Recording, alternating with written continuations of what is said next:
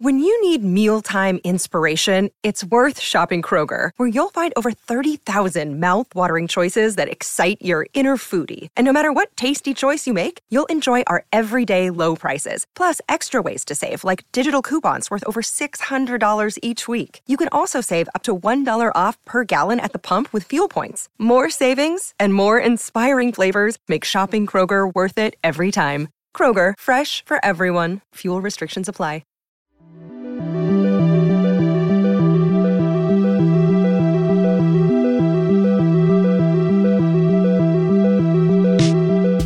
Hi, I'm Katie Hendrickson, and you're listening to my podcast, Sound Off. In each episode, I go deep with makers of music that challenge the status quo. In this episode, I talked to groundbreaking composer Missy Mazzoli. She became one of the first women the Metropolitan Opera ever commissioned when they asked her to write for them in 2018. She's also co founder of Luna Composition Lab, an incubator for female identifying, non binary, and gender non conforming composers ages 12 to 18. Her own expansive compositions defy so many genres, including pieces written for opera to string quartet to chamber symphony. I can't wait for you to experience our conversation and some of her music. We'll be right back after this short break.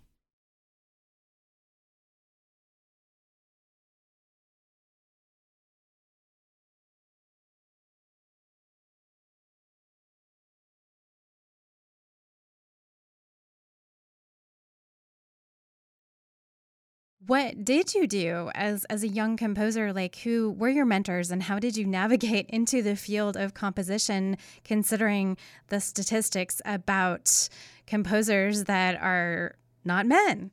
Well, I was very like single-minded and and determined and unhappy.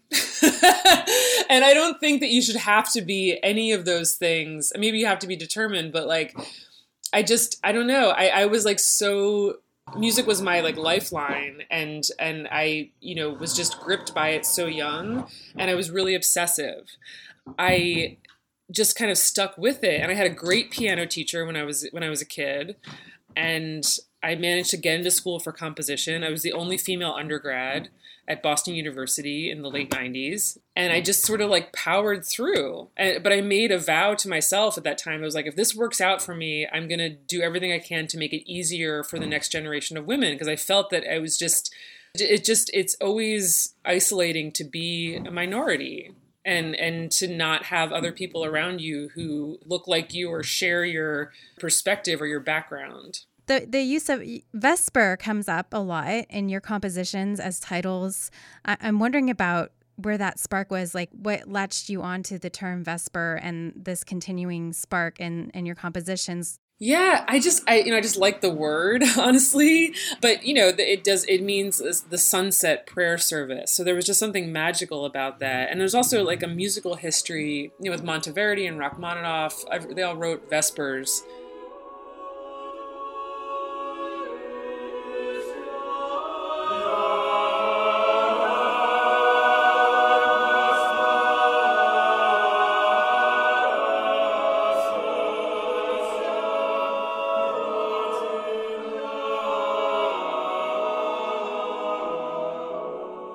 I think to me, like growing up, religion was was theater, you know, and that I again I did not have access to a lot of culture, and one way of accessing that was actually through going to church. I would, I would like beg my mom to take me to church because it was like going to see a play. you know, you had someone reading to you, and then everyone sang, and then a soloist sang, and then it was it was just like the closest thing to theater. So I've always been interested in like the sort of the structure of religion and religious services, but I'm not a religious person myself. Vespers for a New Dark Age was my version of the secular version of the Vespers prayer service. That project kind of exploded and then I wrote a lot of pieces based on that material.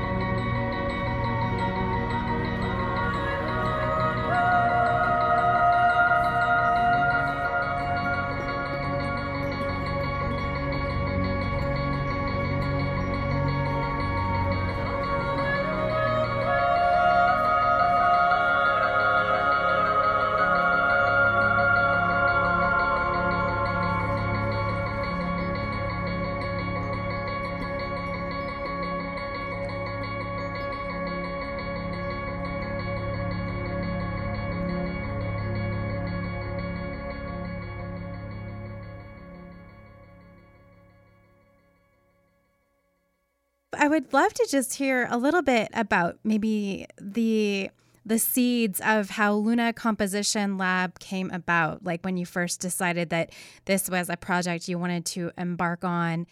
I had been thinking about this idea of starting an educational initi- initiative for years and it really came about because people kept asking me you know why aren't there more female composers in in the scene i took that question seriously i really thought a lot about it. And I, also at this point this is like 10 years ago i was teaching a lot in in doing guest lectures all around the country at universities. And i noticed something which that i never saw a freshman class of composers that was 50-50 in terms of its gender split. You know it was always like 95% male and there'd be like one young woman who was studying composition.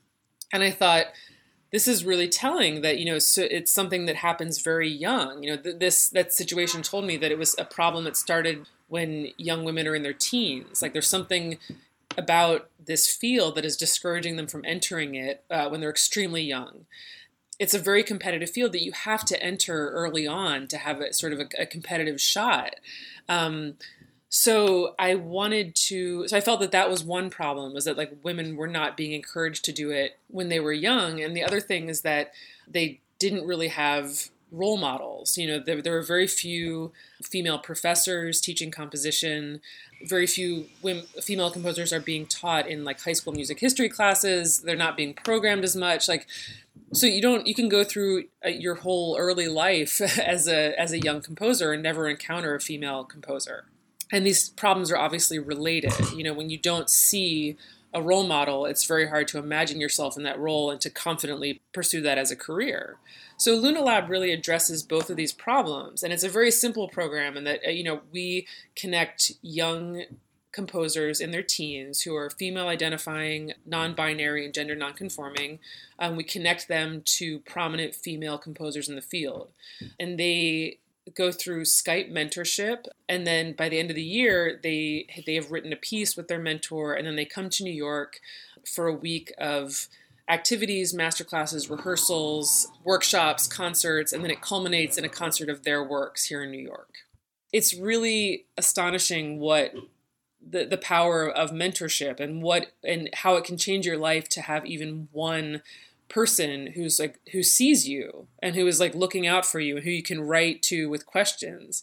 And so Ellen Reid and I I should have mentioned first thing is that I, I, co-founded this program with the composer Ellen Reid, who is amazing, and she's one of my best friends, and she just won the Pulitzer Prize, so it's amazing. So, and she, we both, in talking about this, felt that you know, like we really wish we had had that growing up, even just one person to talk to about this, and I think that people don't realize that young women in this field often have no one to talk to. They don't have anyone who looks like them and it, who's who's you know can be a role model or a peer. And it's very it can be very isolating. And you mentioned music being your lifeline can can you maybe elaborate on that? Like what what specifically like what how did you engage with music at an early age and how did it become your lifeline and wh- why? Well i mean I, did, I grew up in this a small town in pennsylvania and i did not have a lot of access to culture and but i loved it. So like the little bit that i was able to access through just you know my piano lessons or the radio or like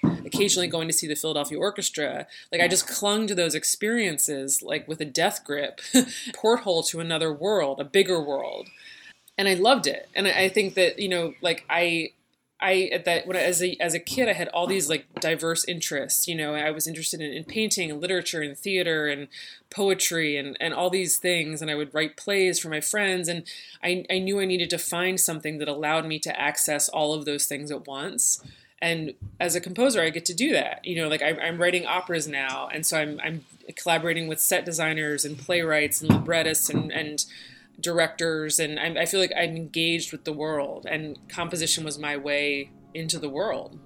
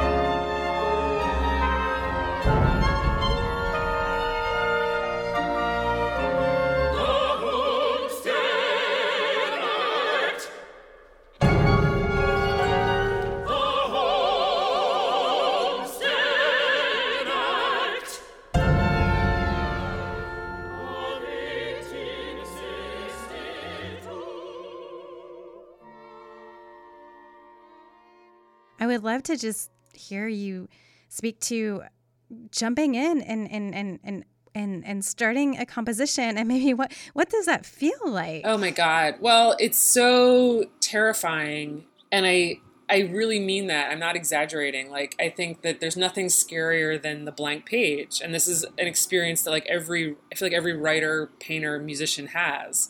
Uh, it never gets easier. But it's that's like sort of offset by the joy of actually making something with the, with the shape like with the form and bringing something to life that did not exist before. You know, so again, that, that's also a sort of generic way of putting it. But every day that I sit down, like my, my favorite part of composing is not necessarily the performing or the performance having like an opera performed i mean that's wonderful but it's not my favorite part my favorite part is like sitting alone in my room and giving shape to something that had no shape before so often like i think it's i just start with the simplest possible idea. Like i'll just come up with one chord and then i'll really look at it and like that one chord or that one melody or even like one note will influence like you know can influence minute after minute of, of music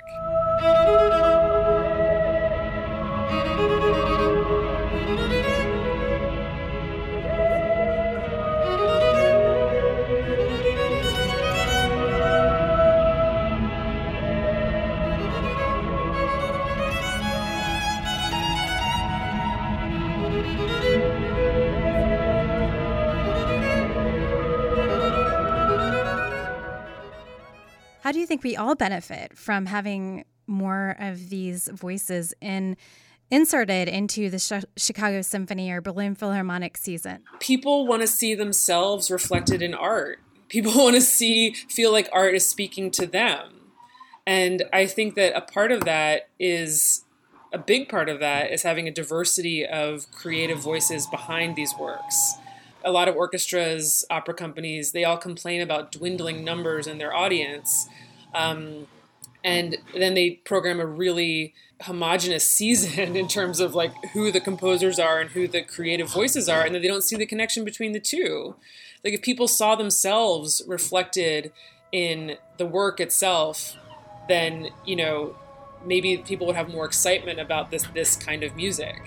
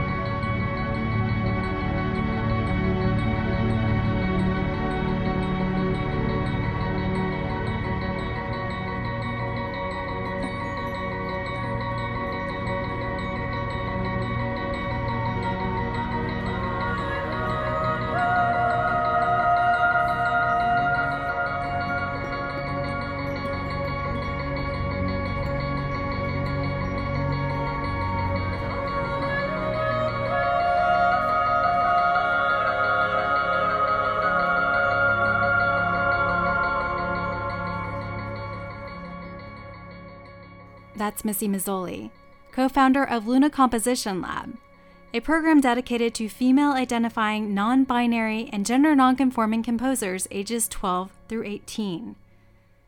Composers accepted into Luna Composition Lab receive nine months of mentorship with a prominent composer in the field, and the program culminates in an April festival, in which their works are performed at Kaufman Music Center in New York City. The program is now accepting applicants through September 15th. You can apply at the Kaufman Music Center website, kaufmanmusiccenter.org. They have a page for Luna Lab. Missy Mazzoli herself has a ton of recordings out, including her new opera Proving Up, which we heard from in today's episode. It came out on Pentatone in August. I'm Katie Henriksen. You've been listening to my podcast, Sound Off which explores creativity at the intersection of art, music, and literature, and digs into what that work and the people making it tell us about art and life in the 21st century. As a seasoned cultural journalist who loves writing about books, art, and culture, I have a lot of thoughts. You can join my Substack newsletter companion to Sound Off with handpicked essays, extras, and playlists that don't make it into the podcast.